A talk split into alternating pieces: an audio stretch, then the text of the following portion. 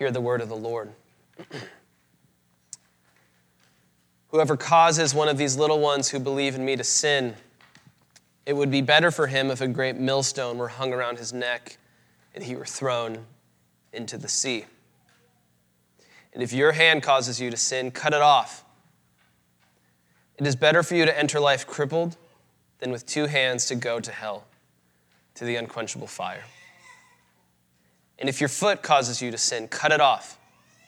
It is better for you to enter life lame than with two feet to be thrown into hell. And if your eye causes you to sin, tear it out.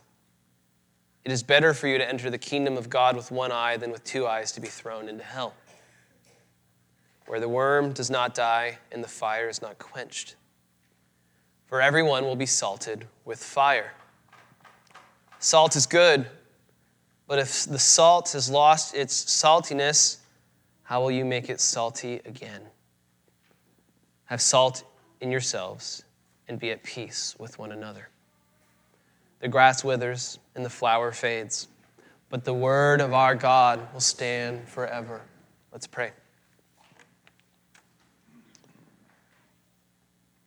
Father, you know that it is with fear and trembling that I speak these words and prepare to preach them.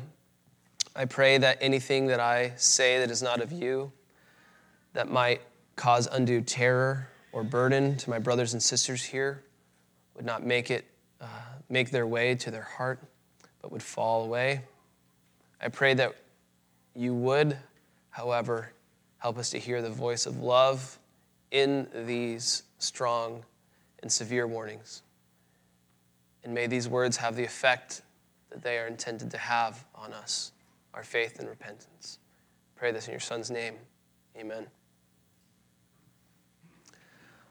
Well, I don't know if your mind ever drifts to think about the worst thing that could ever happen to you. But today, our passage is answering that question for you.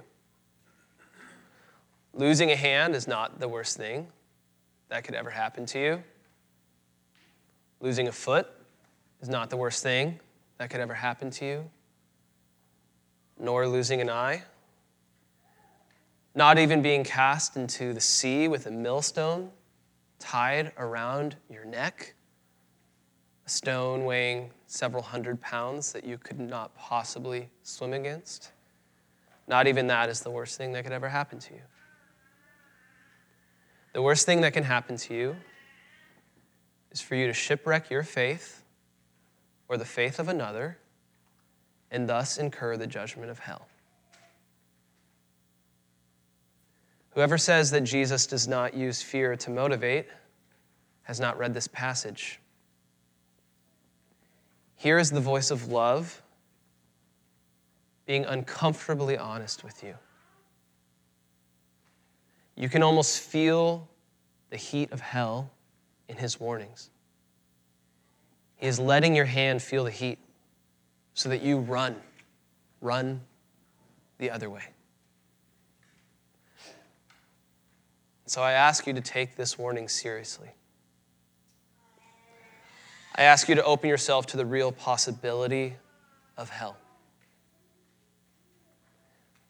I hope you will steel yourself for this difficult word and track with it that it might save you and those whose young faith God may hold you responsible for.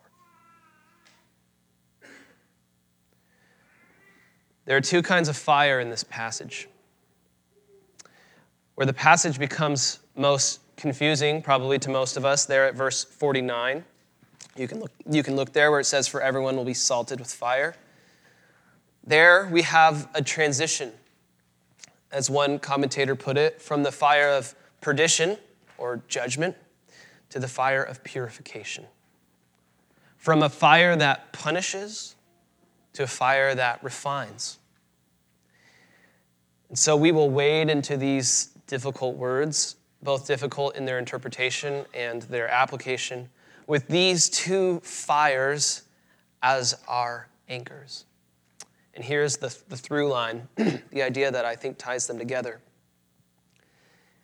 It is better to enter heaven through fire than go unscathed into hell. It is better to enter heaven through fire than to go unscathed into hell. So, two fires a fire that punishes and a fire that purifies. One that serves as a warning of judgment, the other is a call to authentic discipleship. Discipleship that costs something. So let's, let's jump in. the fire that punishes. We'll be in verses 42 through 48 here, and we'll spend most of our time here in a couple subheadings to just help us stay organized. We'll look at the punishment that Jesus is describing here. then we'll look at the crime that deserves such a punishment. And then I will offer a bit of relief about the kind of help that God offers us regarding this topic. So let's start looking at the punishment. You see it there in verse 43 at the end, that phrase, unquenchable fire. And then again in verse 48, where it says, where the worm does not, their worm does not die and the fire is not quenched.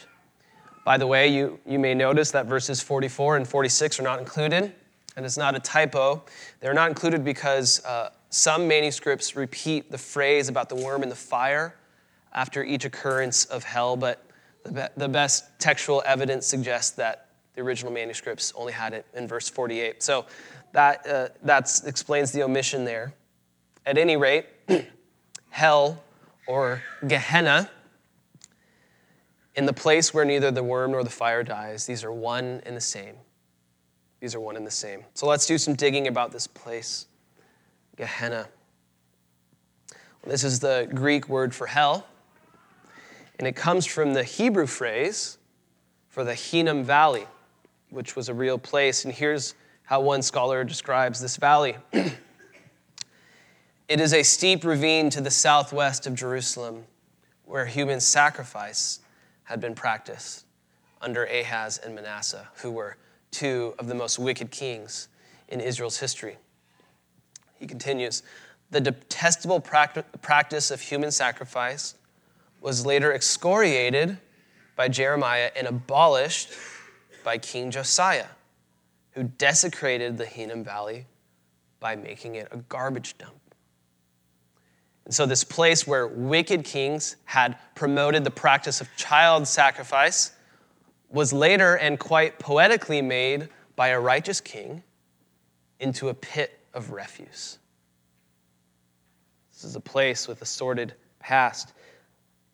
The scholar continues To the image of smoldering putrefaction in the Hinnom Valley, Mark appends a saying that comes from the final verse of Isaiah, where their worm does not die and the fire is not quenched.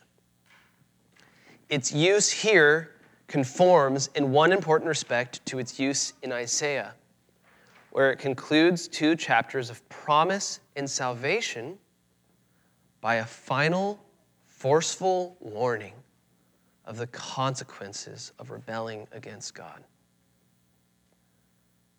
So, as in the tradition of Moses, who at the end of Deuteronomy puts before the people death and life, blessing and curse, so Isaiah at the end of his book puts before the people life and death. And now Jesus is doing the same. He is putting before us life and death. He is saying, choose life, even if it costs you an eye, because hell is a place where you do not want to go.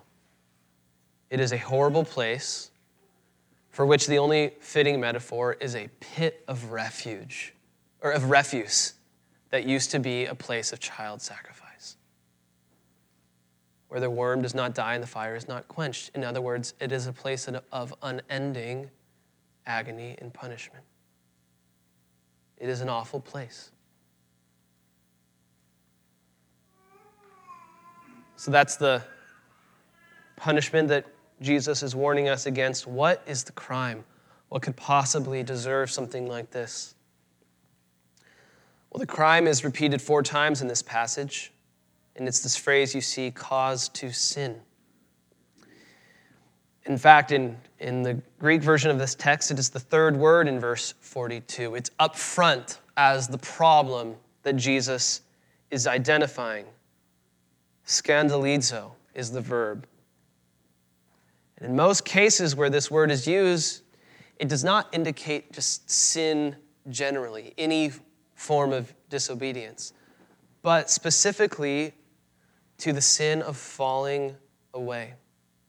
So, for example, here's how it's used in Mark, which would have the most control over its use here. So, for example, earlier in, in Mark's gospel, in the parable of the, of the sower, it describes how one person responds to the gospel that at first they receive it with joy, but then when, tra- when tribulation or persecution arises because of the word, immediately they fall away. That's the verb there.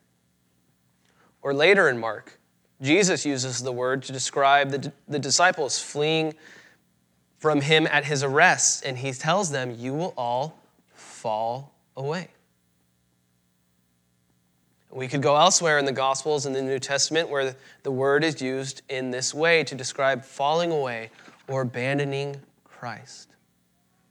So it is not merely cause to sin or cause to stumble once, but it is a cause to stumble in such a way that you do not get back up, so to speak. It is referring to some kind of final abandonment of Christ. And when taken that way, it helps us to understand the severity of the punishment because the punishment fits the crime. To abandon Christ or to cause someone else to abandon Christ leads to severe judgment. The punishment for abandoning the resurrection of the life is undying hell, undying death.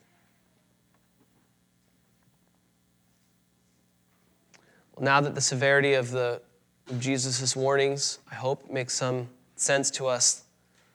Let's give some thought of what it might mean to cause one of these little ones to fall away. Which, by the way, I and many others take to mean those with young and impressionable faith. So, not only children, but certainly including children. And here I, I tread very carefully because the passage does not indicate very clearly what specifically these sins may be. The emphasis is much more on the result of the sin than on any sort of description of the sins themselves. And so I tread carefully, but from context, we have some clues. Contextually, if you're just looking at Mark chapter 9, it could be the sins of self absorption and self importance whereby we argue about who is greater than one another and we don't care about the children in our midst. This is what the disciples had been doing. It could be the stink of pride coming from so called disciples that causes a young disciple to turn away because of the wretched smell of pride. Could be something like that. Another example that has some biblical weight to it is false teaching from spiritual leaders. You know, in the prophets, especially, the people who get the most heat for Israel's rebellion are the priests and the, and the kings, who are supposed to lead the people in the law and not away from it. And so, one who espouses false teaching to the harm of a, of a young and impressionable disciple may be the kind of person Jesus has in view here. One more for us given the backdrop of Gehenna and the child sacrifice practice there, I can't help but think that one form, and probably the most vile form, of causing a little one to stumble is abuse. If a child grows up hearing God's name worn on the lips of his or her leaders or parents or adults in a community, and then that same adult sacrifices that child, as it were, on the altar of their self indulgence, that does untold harm to a child. And you'd be better off being thrown into a sea with a millstone tied around your neck than what you will endure in judgment from God. Abuse ravages a child and a teen and an adult. In the dynamics of abuse, the power differential is that the abused is the little one who believes, and the abuser is the one responsible for what he takes. And so I don't know exactly what it means to cause another to stumble. But I know this that you and I had better be, be very careful that we don't. Christians ought to look around themselves and see in others and especially in children a faith that they are called to be to that they are called to nurture and to be very very careful of misleading someone's faith through false teaching or through the twisted teaching of, of hypocrisy of abuse in a Christian context.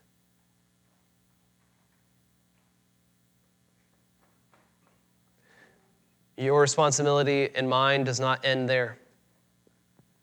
We are not only responsible in some way for the faith of those uh, uh, uh, for those with impressionable and young faith, we are also responsible to rid ourselves of anything that may cause us to fall away. That's the metaphor. The, or, excuse me, the metaphor in verses 43 through 47 is basically amputation. If something in your body is going to kill you, cut it off. If you have gangrene below the knee, hack it off to keep the rest of your body alive. That's what's being described here. Similarly, it is better to radically remove sin and temptation in your life before it leads you away from eternal life and into the pit of hell. I like how John Owen said it. He said, Be killing sin, or it will be killing you. You are engaged in a battle for your life in which you have some responsibility. And you have a real enemy trying to lure you into death through your sin.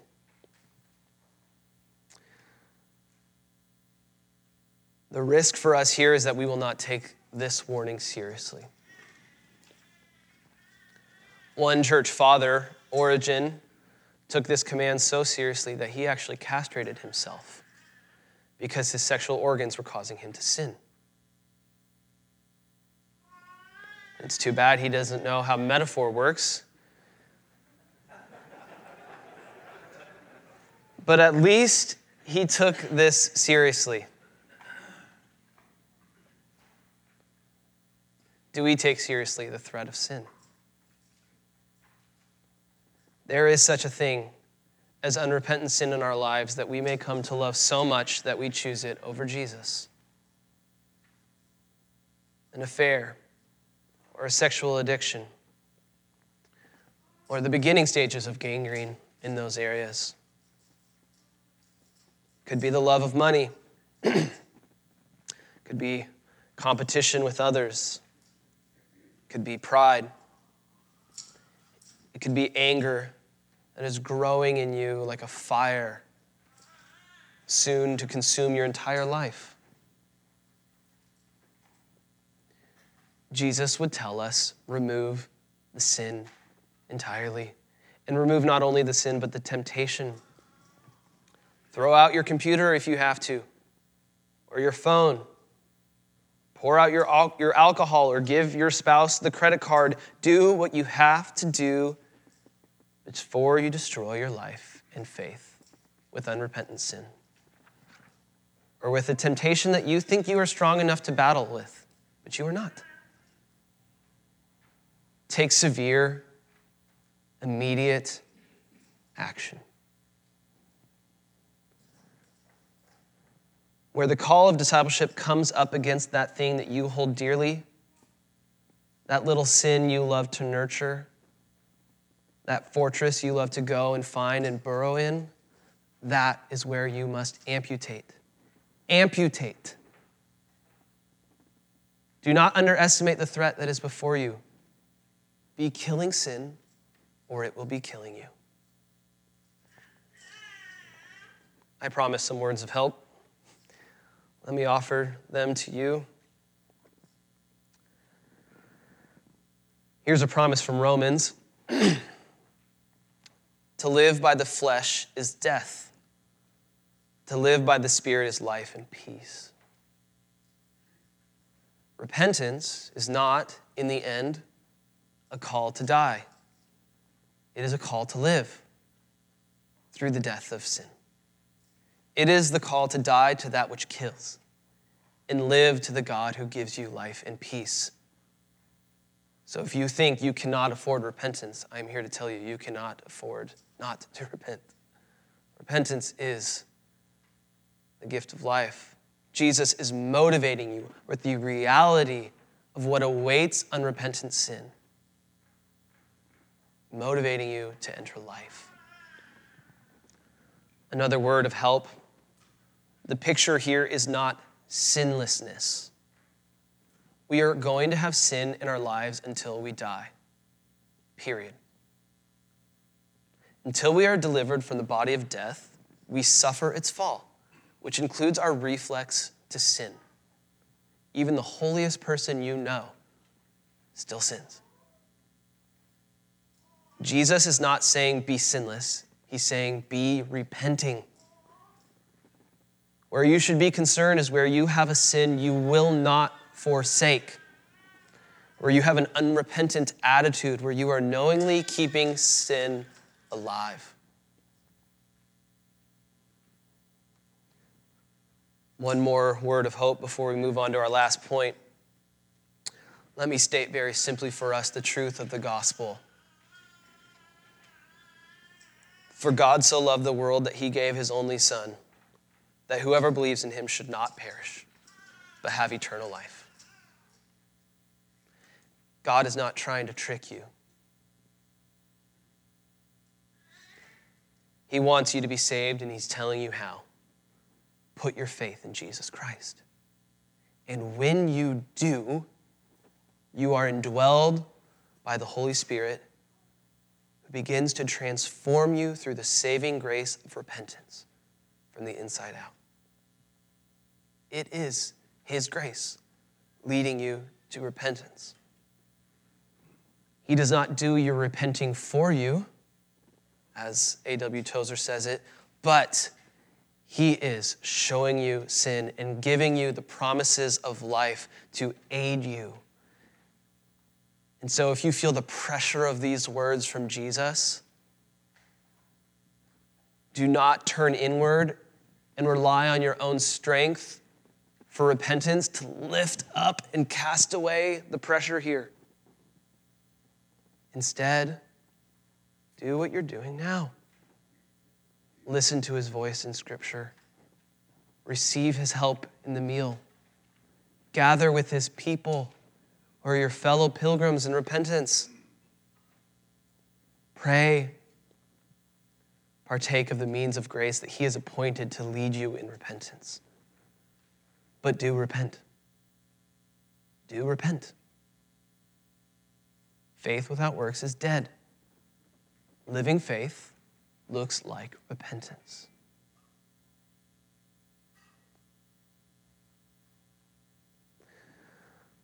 Well, we've been talking about the fire that punishment or the fire that punishes. Jesus warns of the judgment of hell for those who cause another to fall away or who choose their own sin over Christ. What's the other fire? We all pass through fire one way or another. What's the other fire? Well, we turn now to our last point. There is a fire that purifies. The fire that purifies. We see this described in verses 49 through 50. You know, interpretively, these are difficult verses. Mark seems to be grouping together sayings of Jesus that are likely disparate from each other chronologically, that is, spoken at different times from each other, but are thematically connected. And so he's grouped them here into a bit of a mixed metaphor. Let me show you two biblical, biblical motifs that are converging here in these verses. The first motif is this idea of salt in sacrifice. So, for example, in Leviticus 2, God says, You shall season all your grain offerings with salt. You shall not let the salt of the covenant with your God be missing from your grain offering. With all your offerings, you shall offer salt. Excuse me. In the New Testament, when Jesus teaches about salt, as he is here in verse 50, he is often referring to holy living. And so you have this idea here of someone's holy living being a part of their worship of God. You, you know, you might think of Romans 12 1. Present your bodies as a living sacrifice, holy and acceptable to God, which is your spiritual worship. Holy living is an essential part of our discipleship. Holiness, as opposed to unrepentant sin, is a marker of a true disciple. Jesus is calling for salt in our lives. Well, then, mixed in with all this, you have this idea of purifying fire. It says, You will be salted with fire. Many commentators see a connection to Malachi 3, verses 2 through 3 here, which says, Who can endure the day of his coming, and who can stand when he appears? For he is like a refiner's fire and like fuller's soap. He will sit as a refiner and purifier of silver, and he will purify the sons of Levi and refine them like gold and silver. And they will bring offerings in righteousness to the Lord. You know, this is likely the backdrop for John the Baptist when he says about Christ, he will baptize you with Holy Spirit and with fire.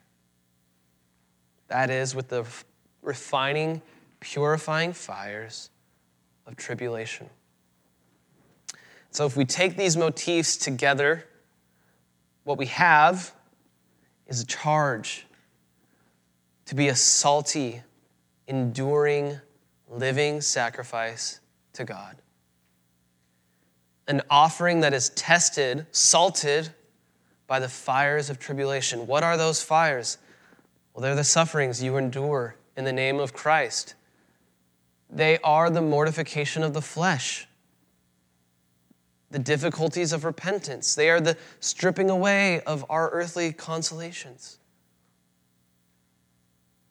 A true disciple endures these things so that rather than tribulations becoming a cause for our falling away, as they were in the parable of the sower, instead they become a mark that a disciple expects to receive. A mark that not only comes to comfort you, but also instructs the weaker in the faith in what to do in trial and tribulation. Endure in holiness. And so, what we have here is an alternative. Instead of falling away and incurring the judgment of hell, instead, Jesus calls us to endure the fire of tribulation while maintaining holiness.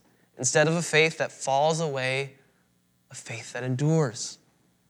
Instead of indulging the flesh, we cut away the works of the flesh, even when it costs us. Because it is better to enter heaven through fire than hell unscathed. Some of you may be wondering, where is the help in this?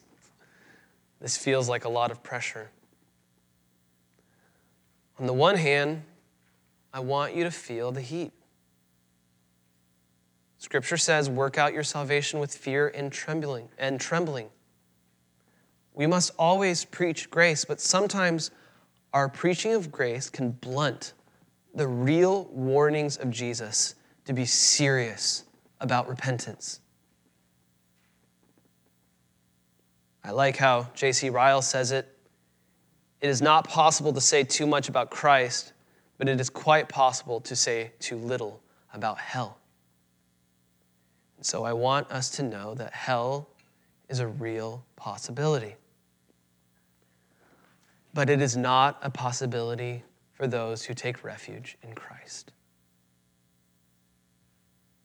Know that if you are in Christ, God's power is guarding you for a salvation ready to be revealed in the last times. He is able to keep you from stumbling.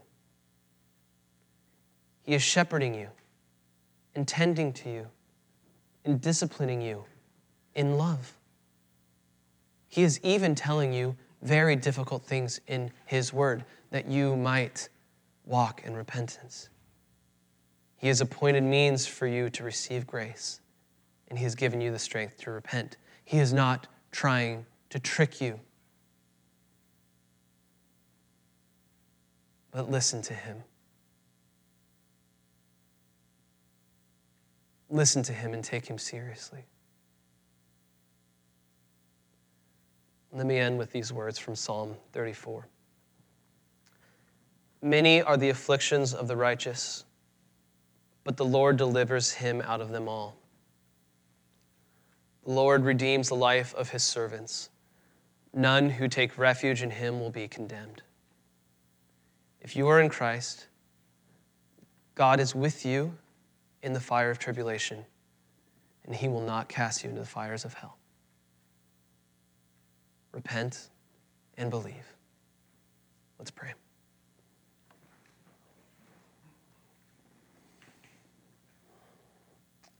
Father, please continue to speak to us your love, your assurance of our salvation in Christ. You search our hearts. You see into our depths. Lead us into repentance. Help us to be honest about the things in our lives that we need to amputate. Help us to be true, repenting disciples. I pray this in Christ's name. Amen.